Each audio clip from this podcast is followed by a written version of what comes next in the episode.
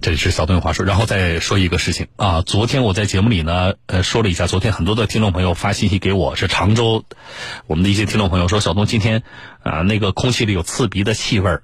啊。还有听众朋友说说这个呃，有人已经这个不适症状可能比较严重啊，都要到送送医的这个程度了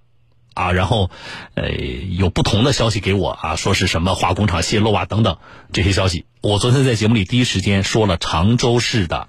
相关的权威部门发的这个公告，对吧？是实际上是一个拆迁工地施工，啊，然后把那个一个小型的消毒液的储蓄罐给破坏了，导致那个残液泄漏，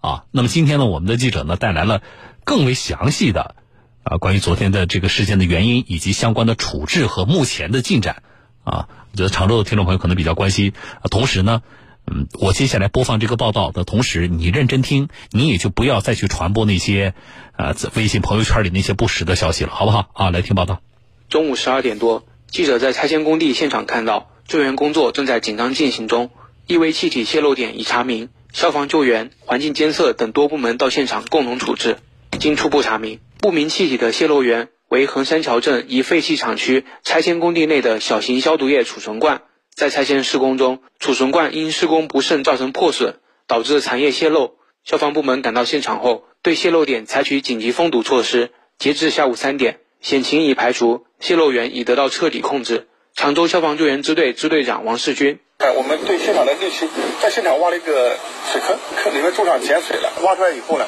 把这个残留的氯气这个气瓶呢，浸泡到这个水坑里进行酸碱中和。此外，当地生态环境部门在泄漏点及周边两百米范围内设立六个检测点位，启动应急监测，空气质量已恢复正常。常州经开区生态环境分局局长马旦：经过两轮的检测以来，我们发现这个空气质量已经恢复正常，在空气当中氯气的浓度已经是未检出。河水的话，我们对到地表水水质标准啊，我们对六大常规指标进行了检测，发现我们河水的水质啊没有发生异常，河水的 pH 值显中性。事故发生后。周边部分群众出现身体不适症状，被立即送往医院检查治疗。目前病人情况稳定。常州市第七人民医院宣传科周凯杰表示，对部分留院观察的群众，医护人员将密切关注症状，跟进治疗。病人刚过来的时候呢，确实有恶心呕吐的症状，然后在医院。接受治疗，包括观察以后呢，现在症状基本上都已经转轻了，特别严重的没有，